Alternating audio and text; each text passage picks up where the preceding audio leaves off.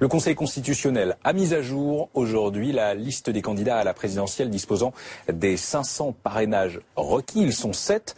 Désormais, Marine Le Pen figure sur cette nouvelle liste, tout comme vous, François Asselineau. Bonsoir. Bonsoir. Soyez le bienvenu. Merci. Qui êtes-vous?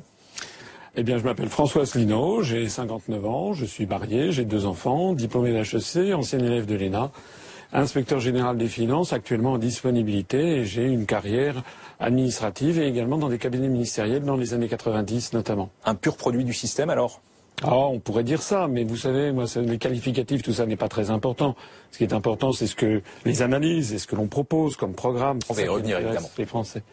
En 2012, vous n'aviez euh, obtenu que 17 parrainages. Comment avez-vous réussi cette fois à passer la barre des 500 alors en 2012, il faut savoir que j'avais créé un parti politique qui s'appelle l'Union populaire républicaine. Que vous êtes le président. Dont je suis le président. Euh, que j'ai créé en 2007, le 25 mars 2007, le jour du 50e anniversaire du traité de Rome qui crée le marché commun. Et j'ai créé ce parti politique pour appeler les Français de tous les horizons, de droite, du centre ou de gauche. Vous aussi, vous incarnez la droche alors à se rassembler. Moi, j'ai un projet très précis et très particulier. Je ne, euh, je, ne cultive pas l'ambiguïté permanente. L'objectif est de sortir de l'Union européenne, de l'euro et de l'OTAN. Alors, en 2012, Cinq ans après, nous n'étions encore qu'un groupuscule, on avait à peu près 600 adhérents. Et par ailleurs, l'idée de sortir de l'Union européenne était une idée qui passait objectivement très difficilement auprès des maires. Et puis nous avions très très peu de militants. Mais depuis cinq ans, il s'est passé beaucoup de choses. D'abord, notre mouvement politique est passé de 600 à 17 000. On vient de franchir les 17 000. Aujourd'hui même, on vient de franchir d'ailleurs les 300 adhésions dans la journée. Euh, ça, c'est la première chose. Donc, on a évidemment beaucoup plus de démarcheurs qui, sont, qui ont pu aller voir des maires ruraux. Il se dit effectivement que vous avez un réseau de militants surmotivés, acharnés, voire à la limite du harcèlement. Euh, oui, mais évidemment, c'est normal parce que quand on a ce, ce parti s'est présenté aux élections régionales en 2015, a présenté 1971 candidates et candidats. Nous avons obtenu 190 000 suffrages, ça n'est pas rien, c'est 0,9% des suffrages, ce qui n'est pas énorme par rapport à 100% des Français, mais comme il n'y avait que 2 ou 3% des Français qui nous connaissaient, faire 0,9% quand 2 ou 3% des Français vous connaissent, c'est très important. Mais aujourd'hui, vous pensez sérieusement pouvoir succéder à François Hollande euh, en Ah bah écoutez, oui, alors là, j'estime en tout cas, en matière d'expérience, en matière de réflexion, en matière d'organisation de, générale de la, de, la, de la, comment dirais-je, de l'État, j'ai une expérience et une carrure, si je peux me permettre, très supérieure à la plupart des candidats. Vous maîtrisez les arcanes du pouvoir. Est-ce que vous euh, sillonnez, euh, vous aussi, comme la plupart des candidats, le, terrain? Alors, écoutez, Est-ce que vous allez à la rencontre des Français? J'ai fait 480 réunions publiques depuis 10 ans. Et euh, depuis le 1er septembre, j'en ai fait 12 ou 13 déjà. Donc je suis au contraire celui qui suis allé le plus à la rencontre de mes compatriotes.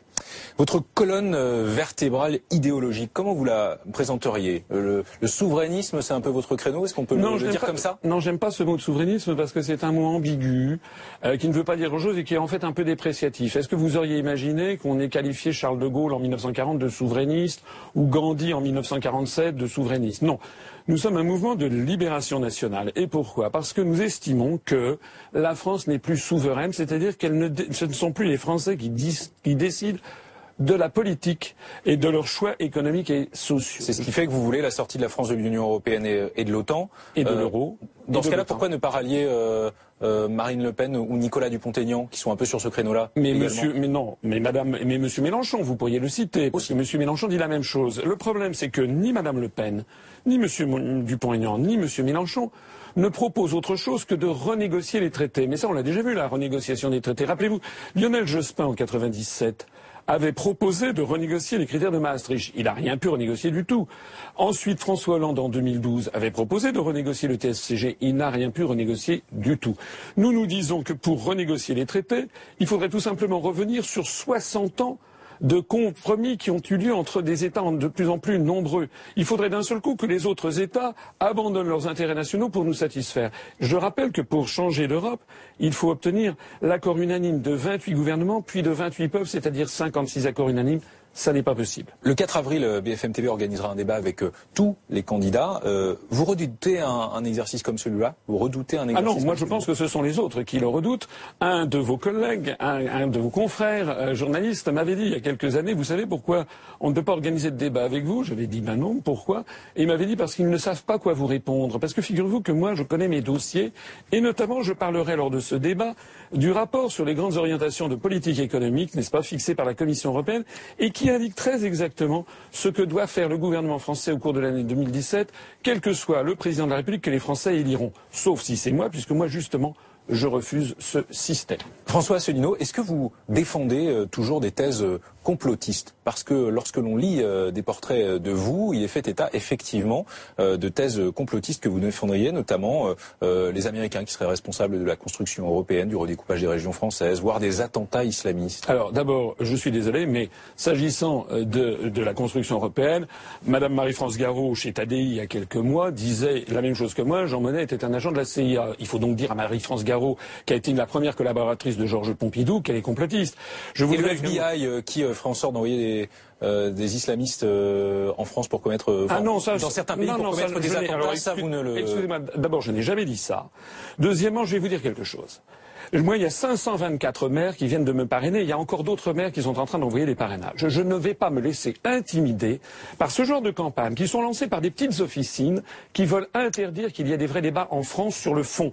Moi, je voudrais que l'on parle du rapport des grandes orientations de politique économique de la construction européenne plutôt que l'on me sorte ces histoires de complotisme. Mais si on veut parler complot, eh bien, parlons-en. Par exemple, derrière Daesh et derrière l'État islamique, qui c'est qui s'y cache? C'est l'Arabie Saoudite et le Qatar et c'est d'ailleurs le, le président des États-Unis en personne, M. Trump, a dit que c'était derrière M. Obama et Mme Clinton. Donc c'est pas moi qui suis complotiste. Vous avez vous-même d'ailleurs rapporté ces informations. Donc c'est sans doute M. Trump, c'est le président des États-Unis en exercice qui doit être complotiste. À qui feriez-vous appel euh, pour Matignon si euh, vous deveniez président de la eh bien, République? je ferai appel en fonction de la majorité que j'obtiendrai aux élections législatives. Il y a quelque chose que je voudrais dire qui est très important, c'est qu'il ne faut pas que les Français se trompent d'élection. Là, nous avons l'élection présidentielle. Les élections législatives, ça sera au mois de juin. Et en fonction de ce que les Français choisiront comme députés, il y aura une majorité. Et vous avez des noms en tête euh Mais je ne suis pas sûr d'avoir une majorité à l'Assemblée nationale. D'ailleurs, ni M. Hamon, ni M. Macron, ni M. Fillon, ni Mme Le Pen, s'ils étaient élus, ne sont sûrs d'avoir une majorité. Ce dont je suis sûr, moi, c'est que l'élection présidentielle vise à élire le chef de l'État dont le droit et dont le pouvoir est fixé par l'article 5 de la Constitution, je me permets de le dire, le président de la République est le garant de l'indépendance nationale. C'est l'article 5. Et moi, je vais, pendant cette campagne, dire que je suis le garant de l'indépendance nationale et je vais demander aux autres en quoi, en vous soumettant à l'Union européenne, à la Banque centrale européenne et à l'OTAN, êtes-vous le garant de l'indépendance nationale? Merci beaucoup François Asselineau d'avoir accepté l'invitation de, Week-end Direct. Je précise que le recueil des parrainages s'achèvera vendredi prochain à 18h. La liste définitive des candidats sera publiée le, le mardi 21 mars et la campagne officielle débutera le 10 avril.